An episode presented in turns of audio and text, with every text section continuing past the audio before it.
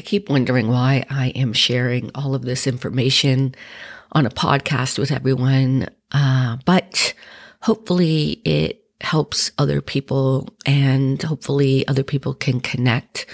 And also I'm just trying to keep on a schedule of some sort. So my apologies for all my whining you're about to hear, but so I'm weeks into this disgusting illness and, uh, I am sick and I can honestly say I've never been this sick in like forever. And it seems impossible like to be left alone to rest. With technology, everybody's always able to reach out to you. And in a lot of ways, it's my own fault. I keep answering the phone, emails, the text messages. Luckily for me, at some point, I was coughing so badly that my caretaker, quote unquote, my sister-in-law, uh, took my phone and turned off my computer and ordered me to bed.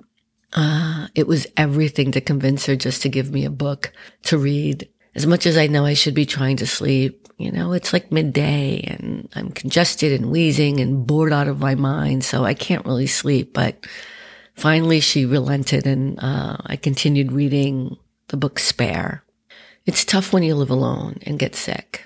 Even though there are many blessings and joys to being single, and alone. When you're sick, especially really sick, it's a tough one. Luckily, I'm blessed with an amazing group of friends and family, and I'm grateful for that.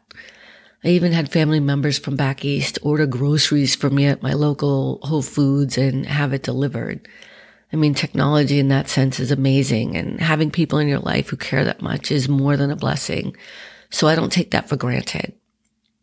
But when you live alone and find yourself not feeling so great, there are things that happen that remind you of the negative sides of living by yourself.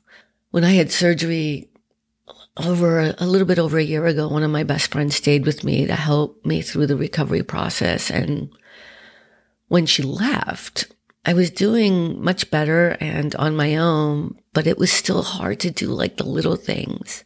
And it takes time to recover for sure, but your confidence changes when there's no one there to help you if you fall, right?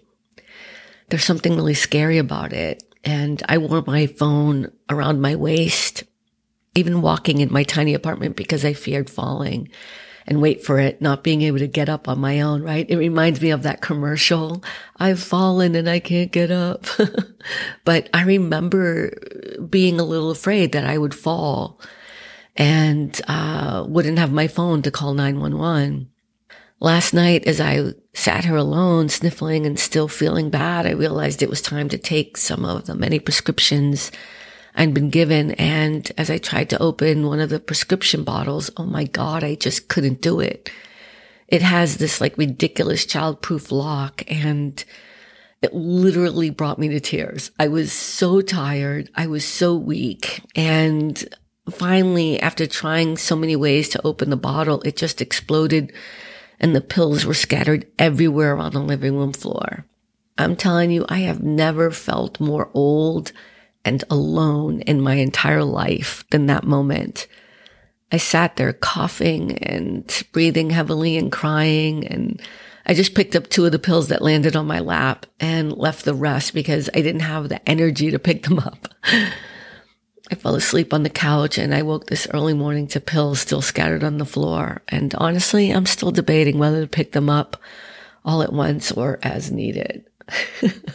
so I don't know if other people have ever experienced that, but, um, yeah, this has been the toughest illness I've ever had. And still in some way, shape or form, I'm grateful because I know other people have it harder than I do. And I know how blessed I am but for all of you out there who are feeling alone or uh, feeling stressed and old or whatever, just know you're not alone. Uh, I think this is just part of our journey, part of the way that we're walking through, and we'll get past it because that's what we do. We keep walking through it and we'll feel better on the other side. So thank you um, again for everyone who has reached out, who has sent me emails thank you to people. I didn't even realize that I still had that buy me a coffee thing on my uh, profile on my podcast, but thank you to those who have uh, contributed. You know who you are.